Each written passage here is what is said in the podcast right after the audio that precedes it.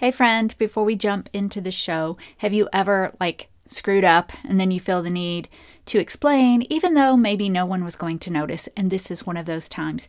So, we made a big deal of posting pictures on social media of the three of us in my podcast closet. So, there was Beth, our guest, and Michelle and me.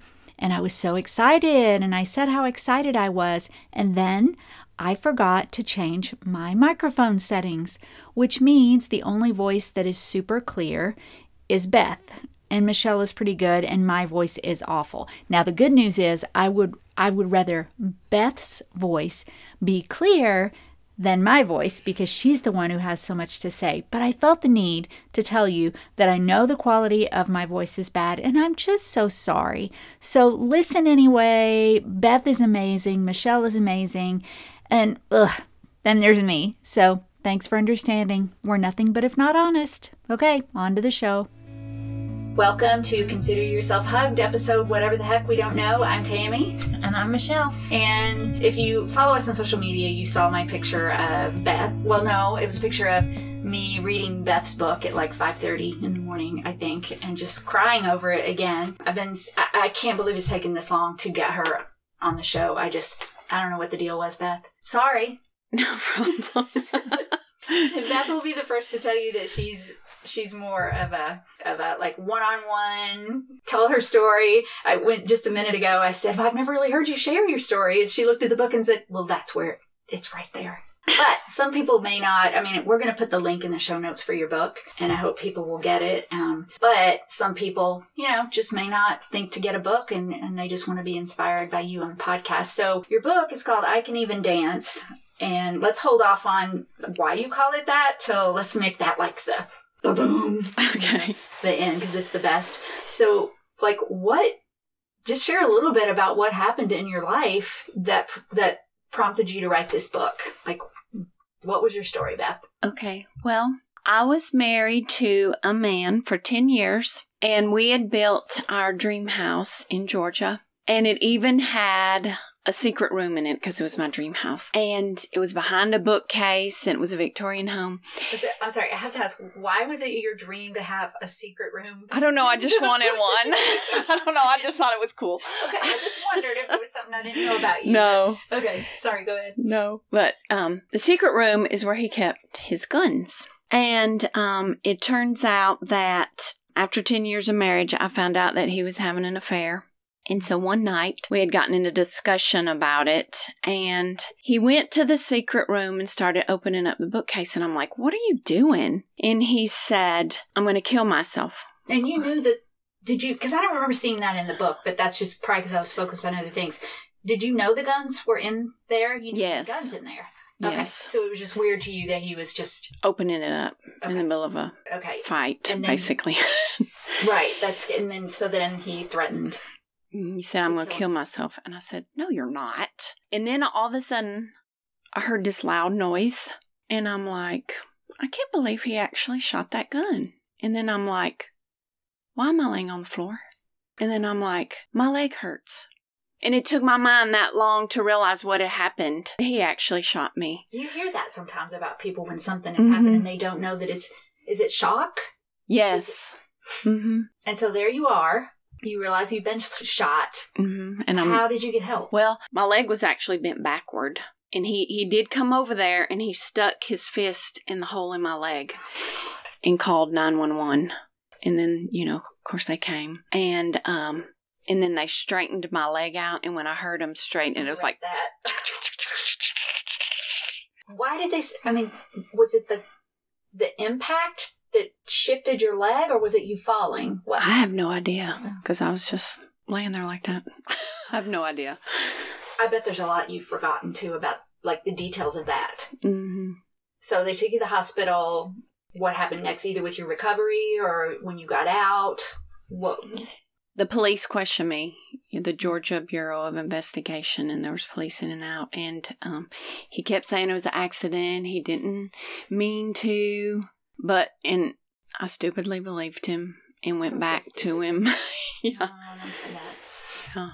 So I went back to him, and um, we tried to put our lives back together. I thought he'd changed. And for a while, it was really wonderful. I mean, I did think that God had redeemed our marriage, and this is what, you know, I'd been praying for, you know, him, you know, to walk with the Lord. And, and so, um, but then uh, I found out he was having the affair again. And the abuse had, yeah, and the abuse had started again. I just thought something was wrong with me. Why is he yelling at me all the time? Why is he calling me names? What am I doing wrong? But then I, f- you know, found out that it was on again. So there was like before the gunshot, there was abuse, but at the time you didn't identify it as abuse. Right. Right. I thought that as a Christian woman, I was supposed to be submissive to my husband. So I thought it was my fault. If he was calling me stupid, it was my fault. If I was being a bitch, it was my fault. And I didn't realize that that was abuse. That that had to be so hard to go through and then to look back on. hmm Did you did you talk to anybody during that? Because you said in the book that everybody thought you were the perfect couple. hmm So did you did you talk to like did you say to uh, to your friends or family like, well, you know, what am I doing wrong? Or did you did you confide that anything was going on with the yelling and the pushing and the No, not till afterward. And and not to throw anybody under the bus, but I think a lot of things what why what we think is normal is because what we've seen growing up. So that's why I thought that's just what marriage was. That's how husband and wife interact. I didn't know that it wasn't normal. I even remember one time going home with one of my college roommates. And when the father came home from work, he went to his wife, How's the most wonderful wife in the world today? And he hugged her and kissed her. And I was like, Oh my gosh, that was such a light bulb moment for me. I didn't realize that, that people actually were like that. I think that like growing up was the family philosophy that you kept things that happened in the family Yes. in the family and you didn't share. Yes. hmm Yeah, I can certainly relate to that. Yeah, and and, and it's just that's what you think is right at the time. Yeah. hmm hmm Yeah, and I don't want to push, but you mean when you were growing up, so there were rough, like your growing up time was a little rough, and you saw some things that made you think that was just what marriage was. Is that what you're Yes. saying? Yes.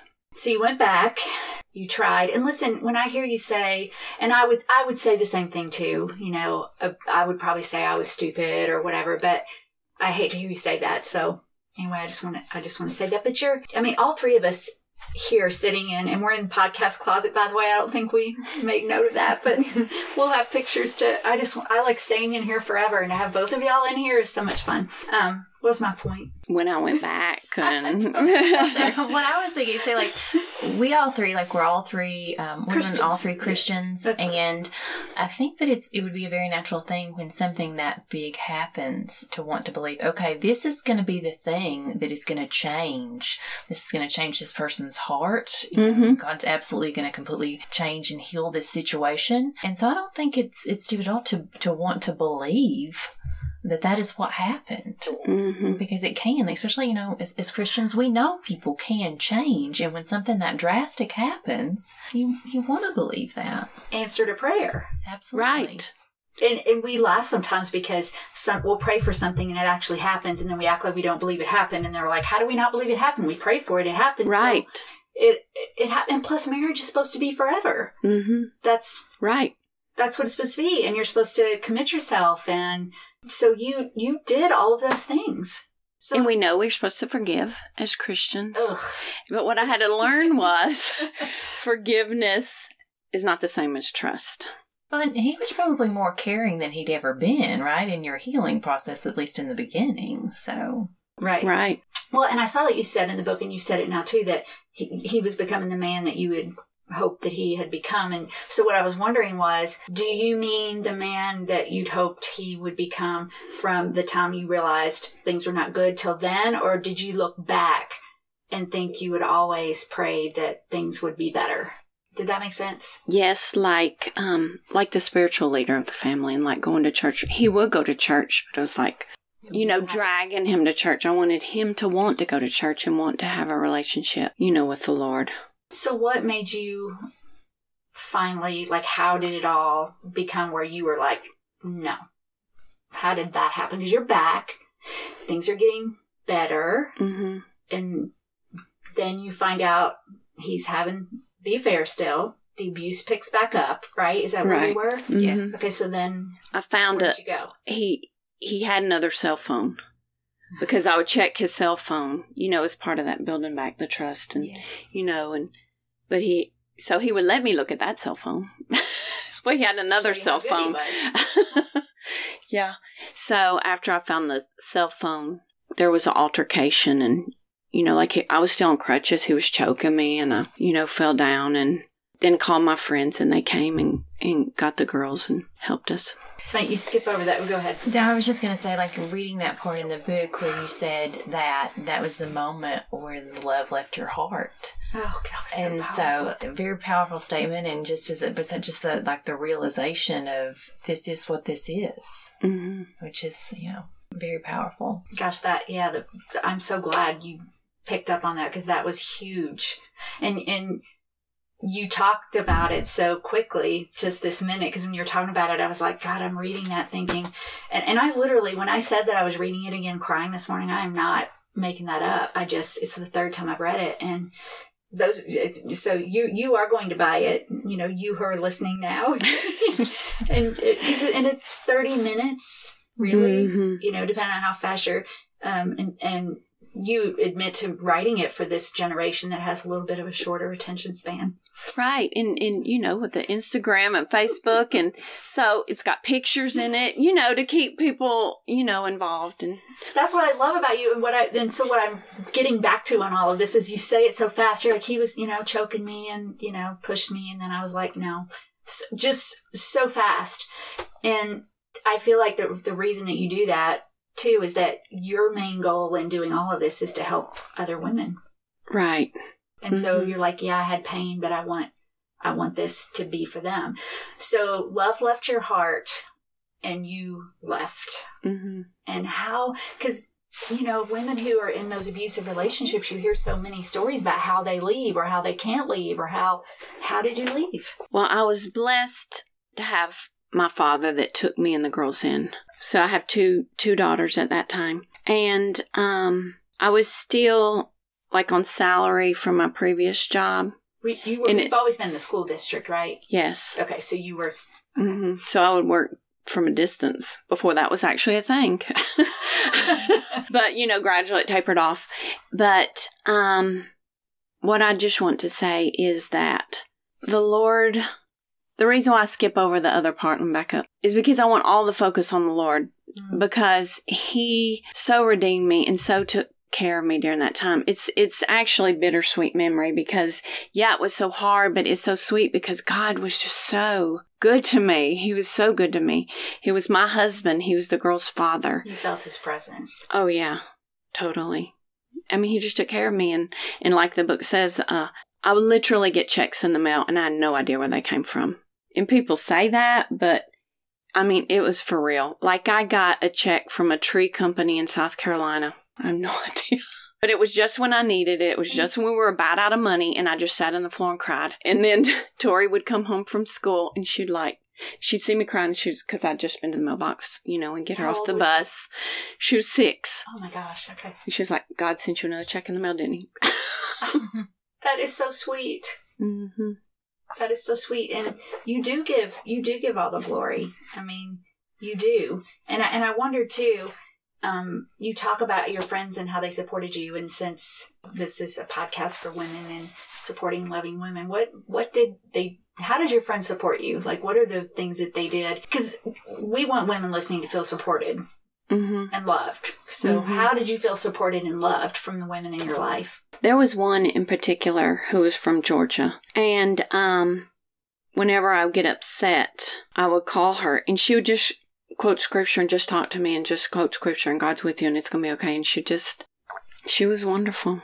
I want to be like Mhm. that, but I don't have my memory. I'll be like Michelle was trying to think of a quote this morning that she just was having a hard time, and I'm like, you know, it's the scripture. It's from Romans, and it says, I want to be one of those scripture quoting women. I'll work on that.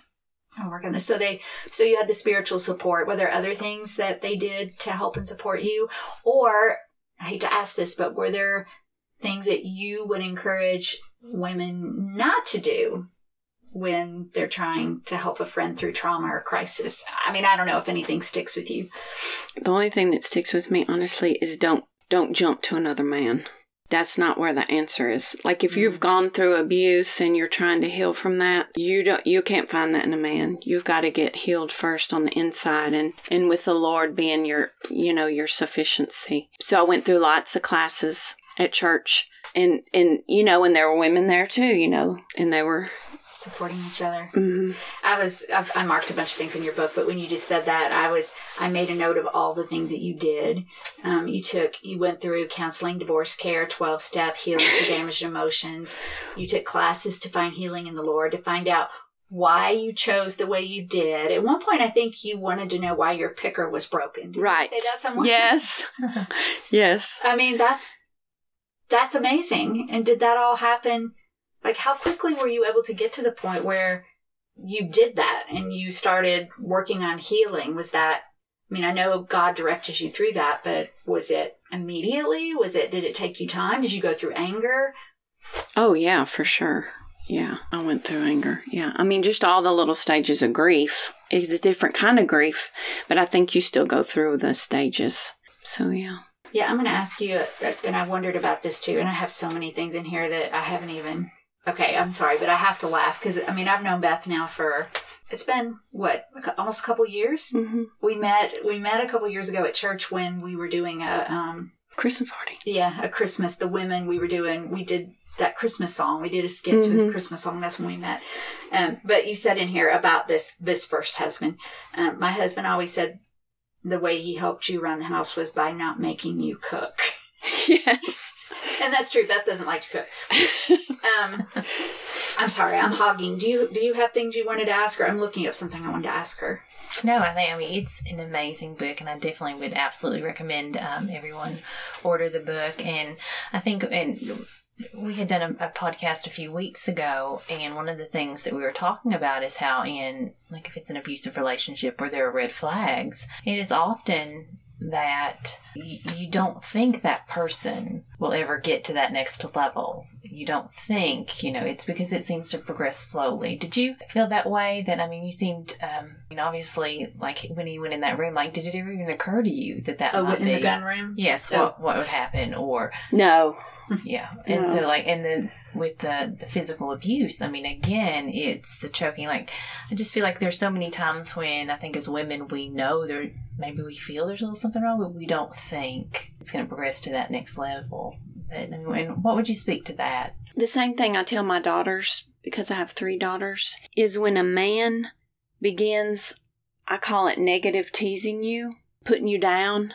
That's where it starts. From putting you down and little cut things to, you know, cussing you and then putting his hands on you. And so that to me is the first thing to Oh, watch out good. for and stay away from that. You are doing such a great job with them to let them know that they are valued, they are Mhm. important, they are smart, they are loved. hmm They are not to be treated poorly by anyone, hmm especially a man. If he's putting them down, that's not the way it's supposed to be. Right. It's just not. They're Mhm. supposed to behave the way that God loves and treats us. Right. Yeah. And that's okay. So here's my question. You said that the pastors from the church called you and they said that they believed you'd changed and never seen a man so broken. So, I mean, this is kind of a tough question, I think. I don't know. But I know women who have been through abuse in the church. I mean, I mean, husband wife abuse, not abuse from the church, but and then they went to their pastors, and it all became about the issue of submission and you need to stay and you need to do this and you need to do that. Did you feel that way at all, or did you feel support from your pastors? Did you feel pressure from your pastors? I just I want to know what your experience was in the church. hmm